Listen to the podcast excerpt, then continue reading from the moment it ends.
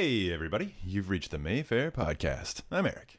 And this is Josh. It is Tuesday, September 19th, 2023. We will be chatting about movies we have on hand the week of Friday, September 22nd. And this week we have a guest who has a special event upcoming at the Mayfair, and I will just let him introduce himself now. Hey guys, first of all, thanks for having me on. Appreciate it very much. Uh, my name's Adam. Got an event coming up at the Mayfair. I should remember the date. I believe it's September 30th. We're showing two short films. We're calling it Half Hour of Horror. It's a locally produced short film, so we just hope people want to come out, check out some locally produced stuff, especially if you like horror. If you like gore, you guys are going to love it. If you don't like gore, you're still going to have a good time. I'll have a good time watching you maybe not have a good time. So, what came first, the half hour of horror concept or the film you were making?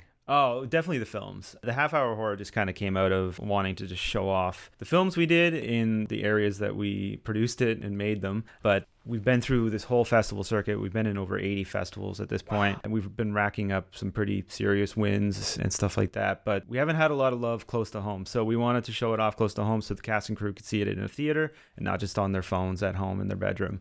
Yeah, so obviously, uh, first thing I thought of was the Mayfair card carrying member. Um, Excellent. my name's on uh, the seat out there. So, Oh, cool. uh, Cinema yeah. fan, you come to the cinemas uh, at the end of the month, obviously. You know what? I haven't gone to that one yet. So you're just supposed to say that you go. Oh, Like, yeah. Actually... Sorry, I thought we were being honest. With could, each no, other. no, no. This is just lies. This So whole okay, I'll, lie about that then. Yeah, I go all the time. Yeah. Constant cinema goer. That's good. That's yeah. good. No, I come to here often enough, but my bedtime is early. I was gonna say it's late. Like I, I have friends that are like huge fans of that kind of stuff, B movie stuff, and I'm just like, oh, you should come out. It's midnight in the middle of the city, and they're like, ah, you know, I live in Quebec and yeah, I can't. I'm yeah. older than 40, so I'm Yeah. not gonna be doing that. You know a guy who co-owns the cinema who doesn't come to them because of that. That's true. Yeah, like half the time Lee's gonna be like, "Can you do cinema because I have blank?" And I'm like, every time I'm like, "Yes, absolutely." And I leave that booked off unofficially with my wife, but she she goes to bed at like 10, so it doesn't even matter. Right. when you're doing the festivals, do you sell it as a mini anthology or do you get awarded for both films theoretically? Yeah. So first film that we'll show is called The Trunk. That one I was a producer and a cinematographer on. That one did its festival run last year. It did very well. It's actually well, I won't say where it is right now, so people will actually come to the Mayfair. But Good, uh, but yeah, that one did quite well, and we shot them back to back. And then after I shot mine, Greed and Gore, which we'll screen last, so we're kind of treating it as a bit of a cast and crew screening for Greed and Gore, but also screening some other work. But yeah, essentially we shot them back to back. Mine took a lot more time in post production, so we've kind of focused on Travis's film, Travis Laylaw, the director of The Trunk, just focused on it through its festival circuit and then focus on Greed and Gore after. So we take them out independently. We have been approached by a few festivals to be part of some anthologies, so we're kind of considering it right now. Days of the Dead, which you guys may have heard of in the mm-hmm. States, is pretty big kind of mm-hmm. like Comic Con horror festival that tours throughout the states. Kind of every major U.S. city it kind of touches. They approached us and they want to do something, but maybe I'm not supposed to say that, but I don't think it matters. But either way, like they want to kind of put the best of the fest and do something like that. Actually, I think it's next weekend or the weekend after. We're screening in Houston, which they're doing sort of kind of a trial run of that. Of the best of the year, we'll screen at the Houston one, and we're part of that. So that's pretty cool. Cool. Yeah, I love anthologies, and I like that in the past handful of years, God, more than a handful of years, they made a bit of a comeback. And Yeah. I'm just trying to think of what we screened, like a bunch of the VHS ones. Yeah, I think we put- uh, Ghost Stories was a really good one recently. Nice, yeah, nice. and like Christmas Horror Story was amazing too. Nightmare nice. Cinema. Yeah, yeah, like I love anthologies. Like it's, I think it's a short attention span thing probably, but uh, Creepshow is like my favorite horror movie. But it's like a great way in for us indie film guys, right? Because biting off a whole feature film is next to impossible. Yeah. Yeah. Uh, like especially at the budget levels we're able to attain. So you know, if you can get like five or ten of us together, we can make a really good short fifteen. You know, and then pack those together, and then for audience goers. They get to watch that, and then if that 15 they're not that into it, well, a new 15 starting soon, they- they can not worry about it, right? So Well, even something like Nightmare Cinema, it's bigger filmmakers, but it shows you how it is always impossible. Mm. Because you've got in that group Joe Dante, who directed Gremlins, uh, Mick Garris, who did The Stand, which at the time and maybe even now is by far the biggest TV miniseries of all time. Yeah. Like the numbers on that were staggering. Right. And then it was the director of Juan of the Dead and a couple yeah. others, but all with cred. And they made that movie because just what you just said, we can make a bunch of shorts, do exactly what we want, not have studio interference, Yeah. and get it out there. And I know they're working on a sequel, and it did well. Like you know, and it didn't make a billion dollars, but it No, made enough but- money, played at a bunch of Mayfair type theaters. Yeah. And but it shows you how it's just like you know, if the guy who directed Gremlins is still fighting to make movies, Yeah. we screen so bad it's good movies. We screen Yeah. The Room and we screen Neil Breen stuff. Of course. But there's a part of me, even having just watched the latest Neil Breen a couple days ago, Tell me about it. there's a part of me that I'm just as a 80s generation nerd bullied kid. Right. There's a part of me laughing at Neil Breen who feels bad because he's a filmmaker who did it. He Yeah, made a a feature point. film that is out there and packing cinemas and good for him. Do you think he's trolling? Do you think he's self-aware, or do if you he think is, it's the greatest. troll of all time? Yeah. He's like the Keyser Soze of filmmakers. You're like, I Yeah. can't believe this whole time it was him. I Because- haven't heard him talk enough to like Yeah. know, but I know what you mean. I've met people like him on festival circuits where Yeah. you watch something they do and you're like, the movie you described is nowhere near the movie Yeah, yeah. that was They on don't that get it, screen like- or something like that. But sometimes you'll meet people who make something. Maybe they they miss the mark, but you can tell they have the passion about it. You tell like they're maybe just a few thousand dollars away from actually getting what they want because they just couldn't afford to get what they want, right? Well, like back in, God, was it 99? How many movies just as good as Blair Witch came out Right? Yeah. that just didn't have that right place at the right time Mm-hmm. and a film festival programmer who supported it? Right. And That's a big thing. Yeah. I, I don't know where you're gonna go with that, but Well, ju- just that how it's, it's a lot of skill, but a lot of luck. And you hear Oh, anybody, yeah, and I don't yeah, think they're being humble. I'm not the most humongous fan of Kevin Smith as a filmmaker. I'm a big fan of him as a person businessman, and a businessman Mm-hmm. and, a, and a nerd who made it and appreciates where he is. same. And he says over and over again, there was probably 75 other clerks made when Clerks Oh, came yeah, out yeah. about a little black and white movie about someone working at a store or somebody working at an office or somebody Totally, as a, a high school student. And he lucked out with some supportive film fest people, and Yeah. now he's Kevin Smith. Yeah, a hundred percent. I yeah, the point you touched on just about a festival director liking something. It's weird, like doing the festival circuit. It, it's both amazing and then like it'll like sink your all your self esteem to zero on a daily basis, where you'll get into one and not get into another. See some other films that got in, you're like, well, why not us? I've seen that film. I, I don't totally understand, or mm-hmm. how did we slip through? Or and honestly, like from what I found out, it's a, a, a few things. Like most of the time, it's just a timing thing. And if your movie's 15 minutes and they have a 12 minute slot, then the 12 minute movie gets in. It doesn't matter at all about that. But sometimes it is that luck or who you meet at a festival. I don't know if you guys know about the Terrifier movies. Oh, the yeah. Oh, yeah, Damien we, we Leone. screened two somewhat Just- recently. Okay, cool. That I bet you, if you came to Terrifier or Terrifier Two, you'll love these movies. There you'll you love, go. You'll love half hour horror, actually. Yeah, but It's better because it's not two and a uh, half hours long, too. Exactly, right? but Damien Leone, like he got lucky at a festival, right? He tried to crowdfund his thing. It got three hundred dollars at Oh, first. God. He just met a guy at a festival that was like, "Yeah, I like your stuff. How much money do you need? Only thirty grand. All right, I'll give you that money." Yeah. And it was just a guy at a festival, right? And it's sometimes it's just that kind of luck that you're like, "Holy shit!" Yeah. Oh wait, can we swear? Sorry. Yes, Yeah, yes. Okay, sorry. Yeah. Just you. We're not allowed. Oh, gotcha. Those are fun though too because like I, I liked the All Hallows Eve. Speaking of anthologies, like Exactly, where yeah, Art the yeah. Clown came out of, and, and it's also fascinating to me. 'cause I'm a big fan of the movie Truth or Dare, like the '80s one. Yeah, yeah. And it's cool because that came out of an anthology as well. That was, it was a short film they adapted, and just the idea of that. When and that was also just two guys, just Tim Yeah. Ritter and Joel Wynkoop, where you're just like, we want to make movies, so we're doing this, and it's Yeah. kind of to most people shitty or what, especially by today's standards. You know, it's like most people, most kids wouldn't even watch it, but Maybe not. No. but to like think that you know a spark of that can become another movie which becomes another movie and becomes a franchise you know and it's like Yeah. it's not for everyone it's not hollywood but it's you know for people in this no. room it's, it's amazing No, but I wonder though. Hollywood puts out a lot of stuff that's questionable, right? Yeah, yeah. and people still go and see it. But I feel like there is some of those movies that they put out that's questionable that doesn't have the love that's put into it, like an indie Oh, film, yeah. Mm-hmm. or even just like a lower budget film that people have to work really hard to get the thing and to finish the thing. And Well, I think a lot of the success, and I am a fan of Star Wars and Marvel just as much as I am as John Waters. You know, I, I, I like Right, everything. right? But I think really, especially with Marvel, you could point at that they started realizing that don't just hire somebody who did a bunch of good music videos, hire somebody who actually likes the project. You can go back to Sam Raimi with Spider Man. Right. Is somebody who, when he was a kid, read Spider Man comics and actually could hold a conversation in the room. About room. the topic. And then hiring someone like James Gunn, who came out of Lloyd Kaufman movies, Mm. but hiring weird indie filmmakers versus somebody who made a bunch of really nice car commercials.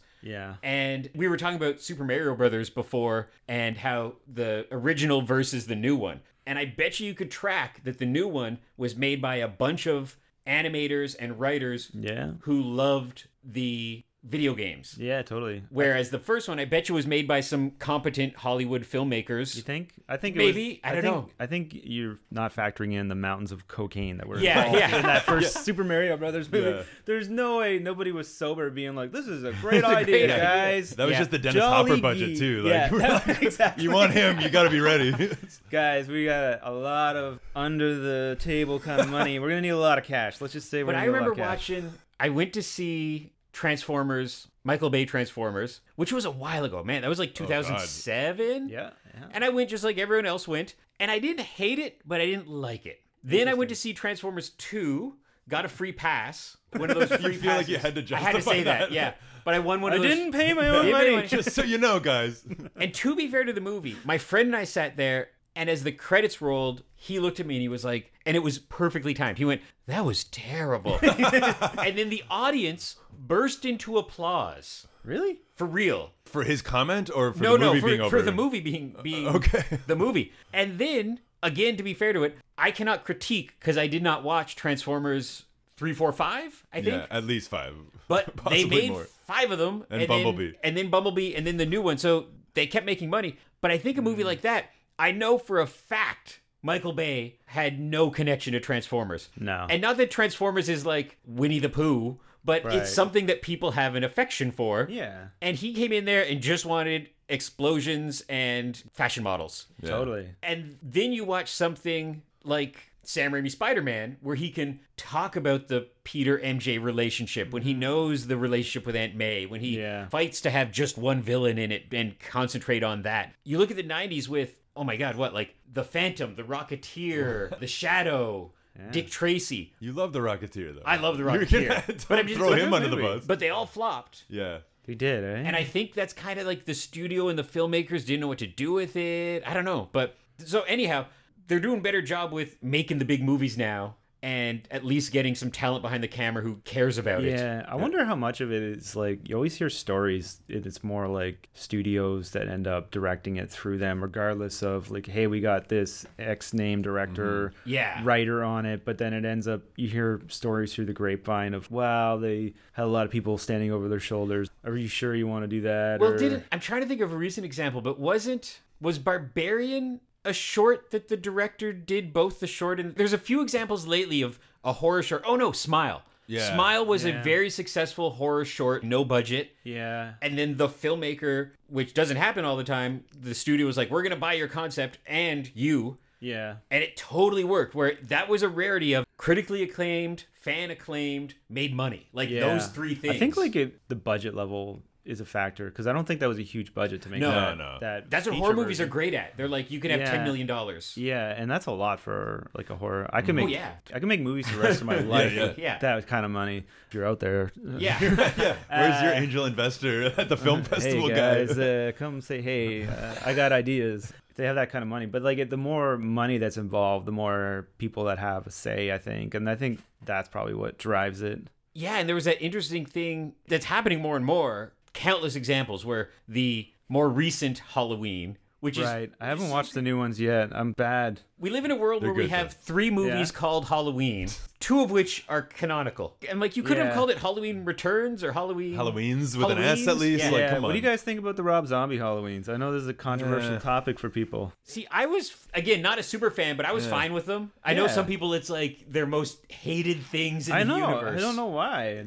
I like that Rob did it. He said he had had some success with his own projects, and Hollywood came a calling, and it was a big sheet of remakes. And they were like, Yeah. and he kind of looked at Halloween, and he said, "Well, if I don't do it, someone's gonna do it." So let me try to make a weird Halloween movie. Yeah, I Yeah. thought he did great with the two. They're their own thing. There's still enough of the old that they're good. I just personally love the minutia of he shot the first one on like Super 35 film and purposely made it look kind of terrible. And then he was like it doesn't look bad enough. I'll shoot the second one on 16, which at the time in that era, everyone was going digital. The big thing was like we're stopping shooting on 35 Yeah, mil yeah.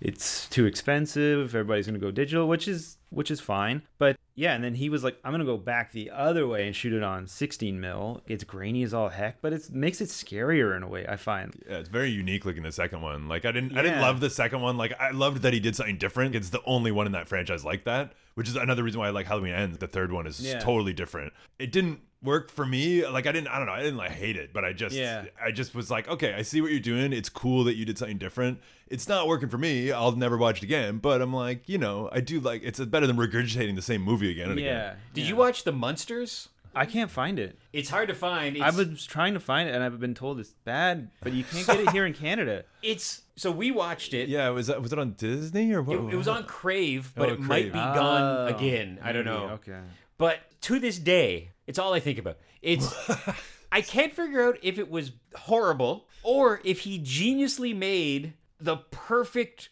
sitcom. it feels just like and it's way too long. It's like over 2 hours. Oh. But it just feels like four episodes of the Munsters. And the actors are all like not winking at the camera. The only thing is it's not all in black and white. There's bits in black and white and it's essentially their origin story. So it could be like ah. four episodes leading up to the first, but I want to hear his audio commentary on it because it feels like a 1960s sitcom. okay And if that's what he intended to do, is he a great filmmaker or is he just out of control? Like, But he loves the subject matter, at least, like Yeah. touching uh, we, we were talking about. So at the very least, I don't know what I expected it to be, but I know clearly loves the material. So Right. at and least, it's kid friendly, like it's sure. a kids movie. I don't know any kids who have seen it, so I don't know what they think about right it. it'd be just weird being like we're gonna show your kid a rob zombie Or Rob Zombie movie, yeah. anything right yeah. You're like, well, I don't know. But he's such a weird filmmaker because he's just done a bunch of these real horror movies. yeah. And then a couple of Halloweens, and then the Munsters. yeah, and he was gonna do the blob for a while there. Oh, like, yeah. you know, I heard and- about that. Yeah, and I, yeah. I wonder what happened there. But I love his passion. Like Devil's Rejects is a classic, I think. Like I mean, modern classic. I really like House of a Thousand Corpses too. It's silly, like it's Yeah. ridiculous, but it's fun as hell. You know? the making of that is really great. oh, for sure. That like- disc was crazy good. yeah, like that's what I kind of miss about like having physical copies of stuff. Now Mm-hmm. everything's digital and it's hard to like keep track of that. But having that like DVD with the commentary and like the little behind the scenes, that was Oh, more yeah. of a film school than film school for me. oh, yeah. Like, I would say, having gone to film school, it's one of those things where it was great, and I met people, and it was fun, and I got to make some short films and stuff. But now, today, Yeah. it's like get a smartphone and download some editing stuff. Right? And Yeah. make a bunch of mistakes with your friends, Yeah, make a bunch of shorts. exactly. We've screened a number of things on the big screen, whether it be local short film stuff or professional feature films, and, and especially the feature films, the gimmick is like we shot this on an iPhone, and you Right. watch it, and I think unless you're like a cinema nerd, you wouldn't Yeah. tell. And Most people so- don't know or they don't care now or Yeah. maybe not, but yeah, I think all that the medium it doesn't matter what you capture on anymore and I don't think it mattered even back in the day. Like there's Oh, stuff yeah. that was good like the Rob Zombie on 16 mil or Yeah. 8 mil stuff, shot mil. And imagine how much more money you would have had to spend to make a 15 minute short if you were shooting on film. Oh, we would have spent all our money on just and how film. much what's great about digital like there's arguments on either side but you could keep shooting or Yeah. you get to post and then you're like oh my god that shot i loved i didn't realize the boom was in the shot Right. whereas on digital you see it, you right see away. it There's software now you can like erase that out Oh, too. yeah. It's And, and great. submitting to film festivals must be crazy easy now. Like if everything being digital, you're just like you're not sending a film Yeah, somewhere. you know what? I'm glad you brought that up. It's very easy to do it, but at the same time, there's so many more festivals now, True, and it's hard to kind of wade through some that are scams. There's some outright full-on scams out there that are oh of uh, yeah yeah yeah yeah There's like online festivals that are clearly just scams. give I- us $200 to review your film there's a lot of that, or pay for reviews, or pay for being in the festival, pay for your award. Oh man. Yeah. that one, that one's kind of like sketchy as well. So there's a lot of that out there now. So it's like the good comes and then the bad eventually shows up to kind of like scam a lot of filmmakers. Unfortunately, I think It's the Bruce Campbell paraphrasing his quote from his book, if chins could kill, If Chins Could Kill. love that book. where I think it was in the book. He said, What's great about now is if you're a poet, if you're a songwriter, if you're a stand up comedian, even if you're not doing it professionally, you can express yourself pretty Yeah, easily. Yeah, But if you're a filmmaker, it's hard. You need a lot of friends helping you out, whatever. But the blessing and the curse nowadays is everybody can make a movie. So that's great. Yeah. Everybody can make a movie. Then the bad thing, everybody can make a movie. So when they made Shorts or Evil Dead 1, there was only so much competition. yeah. Whereas now, There's a lot of competition. there's a lot of competition Yeah. yeah. to get into those handful of slots. I don't know if festivals just send us this as like uh, make you feel better if you didn't get in, but Right, right. but like more often than not, even getting in, some of the opening lines of the "you got in" or "didn't get in" always says, you know, we got 800 submissions this year, we got Yeah. a thousand. One said like 2,400 submissions, which I was like, who's making these movies? like, Yeah. It's kind of crazy the amount that's out there. I don't know if people are just sitting on stuff over the pandemic, and now it's kind of opening up a bit more. Now they're able to a make something mm-hmm. because they can actually shoot again or whatnot. But yeah, like it, it has been kind of crazy, like just seeing those numbers. I've heard other filmmakers say like, yeah, they've been saying that for years, or other people have like, no, it's actually been unprecedented years. Or some festivals have confided in us after and said, yeah, it's unprecedented. Like we can't get through them all. And that all being said, at the end of the day, I think if you're undeniable, you won't be denied, as the saying goes, right? Throughout this festival circuit, we end up screening with a lot of the same films, uh, and we've gotten to know them either through social media or in person going to some of these, and that's been kind of rewarding too. So, Yeah, and it, it really is the simplest thing of doing it. It's the hardest thing, but if you write that screenplay and you make that, it's the harsh critique of anybody in, in any arts, like Yeah. bands or whatever. There's so many people out there who say, I want to do this, yeah, but then they don't. exactly. And I have friends in bands who aren't making a full living off it. They got day jobs, but they play at House of Targ. They've played uh, over in England, down in the States. They have albums, they have fans, and they did it. And they're miles ahead of so many people who want to be in a band. Yeah. You can make that analogy anywhere. Like one of our employees here eh, has been getting into doing stand up comedy and he fell into the routine and he does it once a week and he's getting better and better. And that's a big thing of Yeah. just doing your art form. And it's also, there's no shame. I always get so mad when people use a term like hobby. And I'm like, no, my writing partner and I, D and D is a hobby. This is yeah, yeah. But now there's people making a living with D and D podcasts. That's true. Yeah, So yeah. it's I take it back. Yeah, but uh, I had a comic come out called Damn Cursed Children. Same thing. We were like, you know, a 10 year overnight success story. And one day we were in the right place at the right time. My writing partner, Howard, was at a Comic Con, met an editor, and it's a comic book about monster children. And went through so many people who were like, oh, we really like it. The artwork's great, but we can't have that kind of violence towards kids. And you're like, oh, okay, understandable. Yeah. We found a publisher, got published, did really well with it Nice. we were just at Fan Expo and people come up and they're like, "Oh, do you have any advice?" It's really hard and it might take a while, but we did it. Yeah. And you just you have to submit to editors, you got to get that rejection, you got to Yeah. try, you got to do it. Yeah. And then when it comes out, and I find this with film, with comics, with bands, you have to keep working because there's that sense of like, I made my short film, the end, and you're like, Mm. Yeah, no, no. now you've got to get it out in the world. Get it out, and then you got to start immediately writing something new because. Yeah. What else did they ask you? What are you working on yeah, now? yeah. Yeah. You're only as good as your last hit. Yeah, exactly. Right. So. and you just but there's also just sense of like oh my god can't you just buy this one like Yeah, yeah. like, Come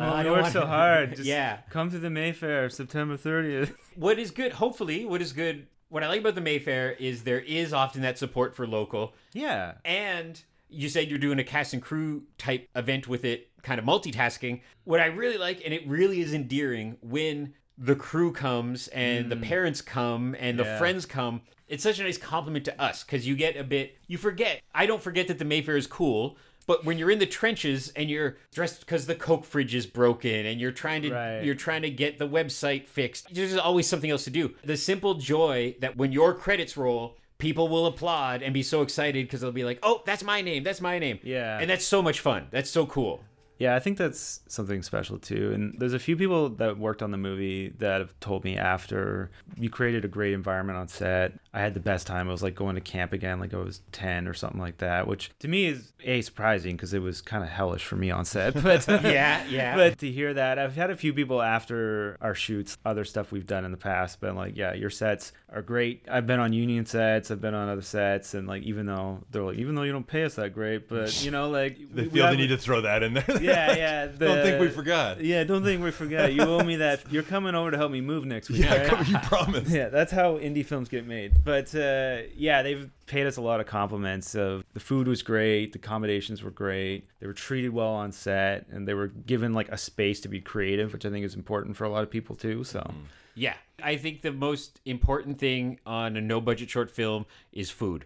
Yeah. oh, 100 Like, percent. if Couldn't agree if more. If you got. I did a short film ages back, and my mom did craft service for us. We were all just out of film school, but we had some people who had worked on stuff, like you just said, and how pleased they were to get mm. some chili or a nice sandwich, Yeah. or some dessert stuff. It goes so far Because right? they said sometimes you're on these no budget shoots and you've been working for 14 hours and they've got like a bag of plain chips. And And you're- even a muffin can hit, you know, at the right moment. You're Yeah. like, man, that muffin was good. yeah, honestly, yeah. People ask you for advice on these things. If you can have just good food on your set, yeah. Yeah. it'll go so far. And again, just treating people nice because if you treat people not that great on these smaller shoots or like you exploit them too far, mm-hmm. you're never gonna have them back. And it's such Oh, a small yeah. community Yeah. that that word gets around. And then you know I've heard stories of how they've treated people on set. It's like I don't want to go work on that. That's not gonna be fun. That's not gonna be a, a good experience. Mm-hmm. But if you know you're gonna at the end of the day make something medium good, but you're gonna have a good experience with people, you know you'll go far. Yeah. I have a friend who did costumes on my little short films and now, two decades later, she works on a ton of stuff. A lot of her day job is working on the Groundhog Day routine of Christmas movies in Ottawa. Yeah. So she's worked on get shot here, a ton of those, and she's also worked on some other cool stuff, and she's won a couple of awards. And I just it makes my little Grinch heart swell because whenever she introduces me to somebody, she's like, "He's the person who gave me my first shot." Oh, that's great, though. Now she does all these Christmas movies and does fun stuff like. Gwen and I were watching a Christmas movie a couple years ago that she worked on, and Gwen just happened to say, "Oh, I really like that jacket that one of the characters is wearing." So I texted up Jen and I was like, "I wasn't fishing for a gift, but I went, where did you get that?" And she went, "Oh, I've used that in like three movies. I should get rid of it. I'll give it to you." Oh, So nice. now Gwen has this nice plaid Canadian-looking jacket Nice. that Fran Drescher wore in a TV movie. So I'm like, Oh, "Cool, rad. Nice. Fran Drescher too. That's awesome. You've got a piece of TV movie history right Exact- there." The nanny. Exactly. yeah, That's awesome. See, what I really want to know, I'm going to forget if I don't ask it now. Yeah. Yeah. So, both these short films, did they happen to just be 15 minutes and you're like, okay, thank God? Or did you have to edit down or up to get each of them to be. Well, I guess you didn't say they're both 15, it's 30 minutes combined. Yeah, let's just say there's some rounding. Let's, Ah. Okay. let's say my grade 12 is a barely grade 12 for my math, all right, guys? You sound like Ricky in Trailer Park Boys. yeah, yeah, You're like- exactly. guys, once you guys get your grade 10. yeah, you know, yeah, this, yeah. this changes everything. There's so much about Trailer Park Boys that I was like, is this a documentary about my life, my friends? See, this is just selling it even more now. Yeah, You're like, yeah. you got to come and see this guy. exactly. But yeah, it's just a little bit over, and there might be a bit of you know extra little thing there for people yeah, too. yeah. Like so, just to make it worth everybody's while. Fun. And yeah, I'm gonna do like a little intro, tell a few stories, and then after I'll bring some people up. I'll tell some stories about filming. There's a lot of this almost didn't happen type stories, or Oh, or always. the holy crap moments that happen right before doing these things. Some fun stories from casting to like now doing the festival run, which has been pretty great. Now we're I'm kind of treating this as like the kickoff to the big festival circuit season because we've been in a lot leading up to this, but like October, end of September, October, November is the big genre kind of festivals start happening. Each weekend from this weekend on, we're in four plus festivals a weekend, screening mostly in the States. There's a couple in Canada, but genre festivals are obviously a lot bigger in the States and Yeah. they support it a lot more than Canada. Unfortunately, maybe we're starting a thing here, but come on out to the Mayfair. It's cheap. It's only, it's, I, we say it's suggested five bucks. But if you get there and you can't pay or something, you have no money, just come on in anyways. Who cares? Grab or if you're popcorn. generous, Yeah. support the arts and give them more money. Oh yeah, I was gonna- but Yeah. was but somebody pay. Like, don't just everyone come and be like, I can't pay. You're Yeah, like, if there's a lot of that, then we'll catch on. Maybe Get a little suspicious. We might get suspicious, but again, it's five bucks. Like, Yeah, come yeah. on, it's not that big a deal. That's the glorious indie amount. I've played so many shows that we're like five bucks. You know, you get a couple of bands. You're having fun. It's five bucks. What do you Five care about five bucks? It's Come five on. bucks. When you're like, Mom, I know you have five bucks. Yeah, come on.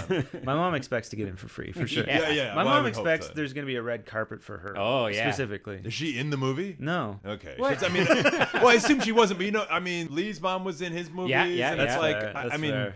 anyone you can get for free is usually like good to in put the them movie. in. Yeah, no, fair enough. She would be if. Anyways, that's another topic. There's still But time. There's There's still still time. Yeah, yeah, exactly. Appreciate people want to come out. Even if you're in the film scene in Ottawa, just come out, say hey, like see what other stuff's being made in the city. I would always love hanging out with and meeting other filmmakers anywhere in the world, but specifically from where I live because we can get together and make stuff together. And For sure. nice to know those types of folks are there as well. But come on out. I think people will be surprised at the quality level of the stuff. I don't want to toot our own horns. I said to Eric a couple weeks ago that just seeing the trailer when I was putting together the website stuff, and I was like, well, the trailer looks really good. Yeah. Yeah, I think we kind of, you know, stick the landing too on both of them. So I think people will be pretty happy with their five bucks worth. Excellent. It's really like two fifty a movie if you think about it. That's nothing. It's like the good old days. It's I like, a coffee. Like. Exactly, exactly. and if you think you're not going to get that type of deal anywhere else. Plus, you get the talking and the maybe. You didn't say Q and A, but I'm sure there could be. Yeah, we'll answer questions for Yeah. sure. There is a lot of questions after of how we did stuff at all the screenings we've done. I don't want to give any spoilers, but we do a lot of practical effects in both films. It's a good mix of practical, digital, mostly practical. So people are kind of interested how we did it, maybe how we pulled it off for the low dollar amount. So mm. yeah, happy to answer all those questions. Talk to people. Cool. If you're too shy to after, come on up and say hey after. I'm happy to sidebar with you if you don't want to shout out a question. But yeah, we'll be there putting on our best show. Okay, so before we wrap up, let us quickly do our job and mention the movies coming up the week of Friday, September 22nd here at the Mayfair. We have a couple new films. One is called Love Life. It's a Korean family melodrama about a tragedy that brings a family together. Munich Film Fest, Venice Film Fest, and Philadelphia Film Fest Best Film nominee. Damn. Nice. a we were in the Philadelphia Film Fest. I was so- literally gonna ask semi jokingly if you were in any of those. Yeah, yeah. Damn. Gwen and I stumbled on the Philly Film Fest a few years back going to Philadelphia to see Mystery Science Theater, and it happened to be Oh, no at way. the same time. And they had a few free screenings, and we went to some, and it was great. That's an example of a city that has a festival that supports local and is showing local stuff. and then like they'll still retweet stuff or you know Yeah, share they're a stuff cool like place. they're yeah. Then Ottawa premiere of a new Benicio del Toro oh. crime drama called Whoa. Reptile. Oh man. Oh yeah, I saw the trailer for this. This is a brand new film. This is the interesting thing. So Lee went to TIFF and he met with Netflix. Just in the last week, kind of thing. Yeah. Oh yeah. man. And this is from that, where this bizarre world we're in. So the good news, the silver lining, is Netflix is supportive of screening stuff at Mayfair type theaters because they could never get a deal made with the multiplexes because the multiplexes were like, no, you have to screen for three months before going to Netflix. right. Whereas we're like, no, we'll show a new movie with Benicio del Toro for a week Yeah. and it's good for our patrons because a lot of people even if you have netflix want to see a movie on the big screen Yeah, especially in the Mayfair. yeah I don't mm-hmm. say that just being here with you Right, guys, yeah. but like it's a special place. It's like amazing. yeah. and it's good for them because i forget the exact rule but by being on big screens then they qualify Right, as a Oscar. quote unquote real movie i don't know not tv movie it's so confusing nowadays Is it confusing or is it just kind of like, all right, guys, come yeah on. come on it's whatever. So so got some good acclaim. It screened at TIFF. That's where Lee ran into it. And I think it's just like a Benicio del Toro crime doesn't pay. He's a cop and things go horribly wrong kind of movie. but it has Justin Timberlake in it too. Justin though. Timberlake So I mean, I And got- Alicia Silverstone. oh okay. So really interesting casting for the supporting parts. good but- '90s throwback there. yeah. When I saw a picture, I was like, "Is that Alicia Silverstone?" And, Dang. and it is. So that is our two new films this week. I thought that he battled like an alligator in it or something. When it's like, oh, reptile, all right. And I'm like, the trailer going on, I was like, "Hey, there isn't really There's a no reptile, reptile. in this, but not even that Mortal Kombat character. It's like, a metaphor. Yeah. The reptile's a metaphor. You're like, oh, the rat symbolizes obviousness. You're like, okay, I understand. Then we continue our epic William Friedkin tribute Oh shit. month and a half Yeah, it's been a while. with To Live and Die in L.A. Oh, nice. This has been on my list for a while. Like, I haven't seen this one, so I'm glad to Yeah, get to catch this one. The funniest thing I found in this, I love really weird specific awards. So this movie was 1985, and it won at the Stuntman Awards, Most Spectacular Sequence and Best Vehicular Stunt Award. nice. I mean, So- I didn't know there was a stunt award. I don't know if they still exist, uh, but also it got four to four stars from Roger Ebert. So Okay. it also Okay. was acclaimed in that sense. And it came out the same year as Day of the Dead, so I mean that's That doesn't mean anything. I, to me it does. all right. It didn't have the best vehicular stunt award. Uh, well, it hmm. should have. It had an alligator, unlike reptile. Just Yeah, saying, there but go. I think about the year stuff comes out though, because it is kind of interesting when a summer just hits sometimes. Oh, yeah. Yeah. Like that summer was great for movies. Well, there, there's that all the stuff where it's like, E.T. came out at the same time as The Thing. yeah, right. And Yeah. the And mindset Runner, made sense of like, oh, all the kiddies are going to go see E.T., so the grown-ups will go see The Thing. But instead, everybody went to see E.T., and The Thing, which is, I think, universally considered a masterpiece, Yeah. was a super flop and almost ruined John Carpenter's career. It's so weird to think about. Yeah. yeah, Oh. Creepshow came out at the same basic time, but I don't think And- that did super well. and at the Blade time. Runner was Blade Runner right in there Uh, too. It was the same year, but I can't remember if it was. E.T. smushed a whole bunch of movies. Oh yeah, I'm sure people will talk about like Barbie doing that now. Probably, Like, yeah. A lot that came out, and then Barbie, the one nobody thought was gonna Yeah. do what it did, the biggest movie of all time. And Like, there's yeah. just simply not enough hours in the day, right? especially now. That's what happened with a few years back with Han Solo, where I forget what it was, but it came up against Black Panther and Deadpool and uh, Yeah. Fast and Furious or something. I think the director's being kicked off of it too. Yeah. Maybe had some And- spoiled stuff for people. You know, sometimes a nerd will go see a Star Wars movie three times. Yeah. And that's why it makes so much money. Yeah. But when you're like, oh, well, I got to go see Black Panther, and oh, I got to go see Deadpool. And then when the average viewer who goes see a movie every couple months, Yeah. we screened Sorcerer recently, which came out the same time as Star Wars, and they were like, Star Wars, nobody knew. And they were like, oh, here's a movie from the director of The Exorcist and The French Connection. It's going to be enormous. And Mm-hmm. it got stomped. And because of this little Star Wars sci fi movie that no one saw coming. That wasn't even. It was the B picture too. Like Oh, yeah. Damnation Alley was supposed to be the A picture, and no one even remembers Damnation Alley. Alec Guinness was sad that he was in it. like, Wow. like, so funny to think about, hey? I think of that too, like or Peter Cushing. You know, when it, that's the first thing so much of us saw him in as kids, and then later you're like, wait, he was this big horror star, and like, but not even just horror, Ev- everything. Yeah. It's kind of funny to think about what they become now. And. Like Christopher Lee, like what? God, what a career! You can't even. oh yeah. Well, he got the great thing too that I think Mark Hamill's getting now Mm-hmm. and will have. He's younger than Christopher Lee was. Of geeks become filmmakers and then hire their childhood heroes. Yeah. And when Christopher Lee was in Sleepy Hollow for Tim Burton, Star Wars for George Lucas, and Lord of the Rings for Peter Jackson, Yeah. that's because those three guys were fans of Hammer horror films. Yeah. And so now Mark Hamill is doing a lot more live action stuff. He was in the Dark Crystal reboot, and that's why. I've heard too through some podcasts and the grapevine that Mark Hamill's son is kind of tapped into the now and Yeah. he brings a lot of stuff to his dad of like hmm. you can trust this guy he's cool this is worth doing kind of thing Yeah. so shout out to Mark Hamill's son so. That's why he showed up in cool like indie movies every once in a while. Or, like, Yeah. what was that one? Brigsby Bear. Did you see that Oh one? yeah, yeah. no. It's like a weird. How do you explain it? Like a, a guy gets caught up in a cult Yeah, that is around a children's TV show kind of thing. Yeah, there's Oh. an abduction subplot. Not even subplot, kind of the main plot, I guess. He was kind of abducted and he thinks it's his parents, but it wasn't his parents. It was Mark Hamill who kidnapped him, I guess. I don't know. Yeah, but it's really cool. It's directed and starring a Saturday Night Live guy who I don't know because Saturday Night Live is like X Men comics and Sesame Street. You have a few years and then you move on and it keeps going, and you're like, who's that Muppet on Sesame Street? I don't know who that is. no idea And Saturday Night Live's like that. Like I know my teenage years of Saturday Night Live, and everybody else, I'm like, I don't know who you are, but yeah but yeah, I think about that with those type of actors. Bruce Campbell, Bruce Campbell has like a Quentin Tarantino movie in his future. Oh I Oh my really God. can see that him one doing can stuff hope. like that. One yeah. can hope. It's funny though when Bruce Campbell shows up on screen. I've been in theaters where he'll just show up on screen and it'll just get a laugh. Oh, yeah. his face just be like, "Hey, it's him.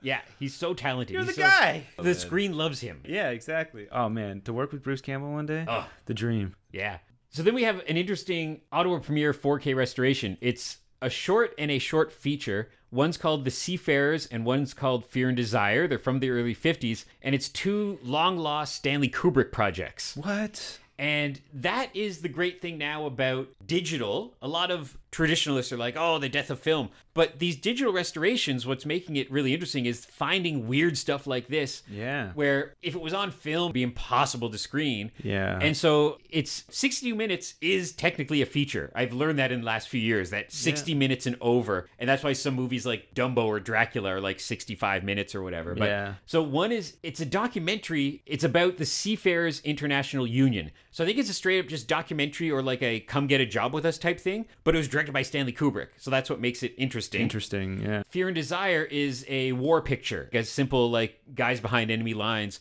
Right. But the reviews of it say like it's very interesting because you could see hints of the future of Stanley Kubrick. So that's just a really neat, real, true film nerd night of come see Yeah. some young Stanley Kubrick shorts up on the big screen. And we're screening it as two for one, just normal admission price. It's a 90 minutes total, so that's like a movie. And it's a short and a feature of That's really cool. You'll never see this again. Like you'll never see Reminds me again. of his half hour of gore power, but I already forgot. That's way better name than we came up. Half hour of gore power. it's like that's what it is. Yeah. You don't know what's in the trunk, but probably something gory. We don't yeah, know. it's a half hour of gore power, Yeah, baby. That's what I assumed, you know. So if you do it again next year, you got to call it half hour of gore power. Yeah. That's if we make a film festival. yeah. yeah, tiny font, time subject to change. yeah, yeah. We don't know. it's gonna be fun. the timing wouldn't work for the rhyming. Yeah, so no. we- So then, Rocky Horror Picture Show. Oh, our gee, we're final, still going. Yeah, we're still going. Rocky Horror Picture Show, our final screening before the big Halloween event. So if you want to come see Rocky Horror, but want it to be a bit calmer,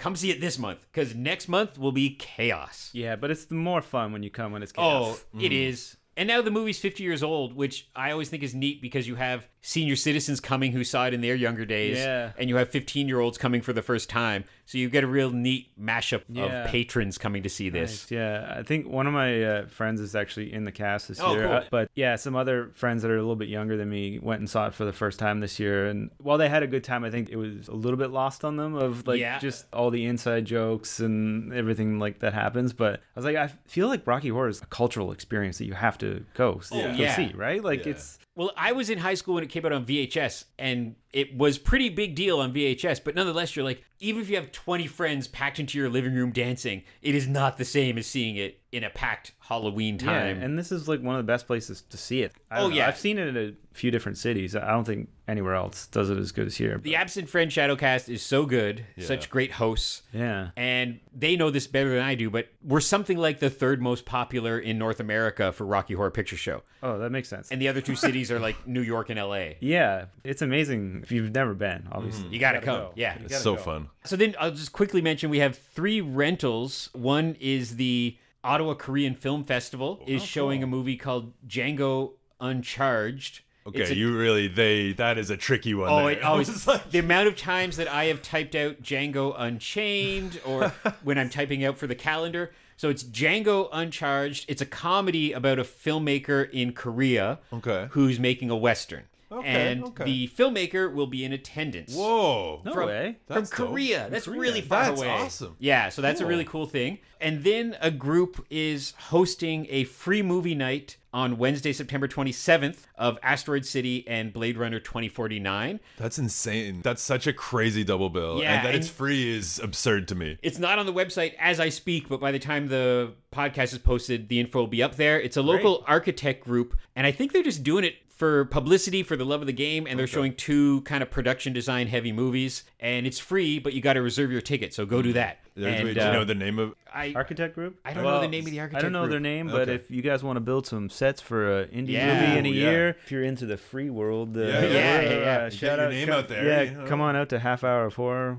Love to chat with you. If you look on the website, it'll be they there. exist. This is a real event. I promise. I promise. I love that we're showing. Well, not we. They're showing Asteroid City free after we showed it successfully for several weeks. Yeah, I yeah, like yeah. that. It's like, all right, now that we got the money, you can do your free thing. There you go. Uh, I love that movie. So yeah, so that's it. I'm gonna wrap things up because we've gone super long, Oh, So it's important though. but that's okay. We'll whittle it down. It'll be great. Thanks for joining us, Adam. We'll all come out and see Half Hour of Horror on September 30th. That's right, 2 p.m. Yeah, I really appreciate you guys having me on, and Mm-hmm. and yeah, to those that come out, appreciate your support and Do it. coming out to the half hour of horror. Yeah, Yay. support indie cinema. gore, yeah. I can't wait for the half hour power of no wait, half hour gore hour. yeah, half hour gore hour. we're so excited. We don't remember the name that we just came up with ten minutes ago.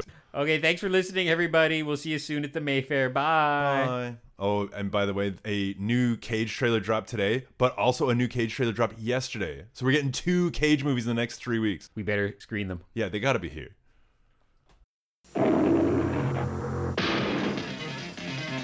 Detroit, Chicago, New York, Miami were never like this. This is the City of Angels. This is LA. To live and die in LA. Rated R. Starts Friday. Check newspapers for a theater near you.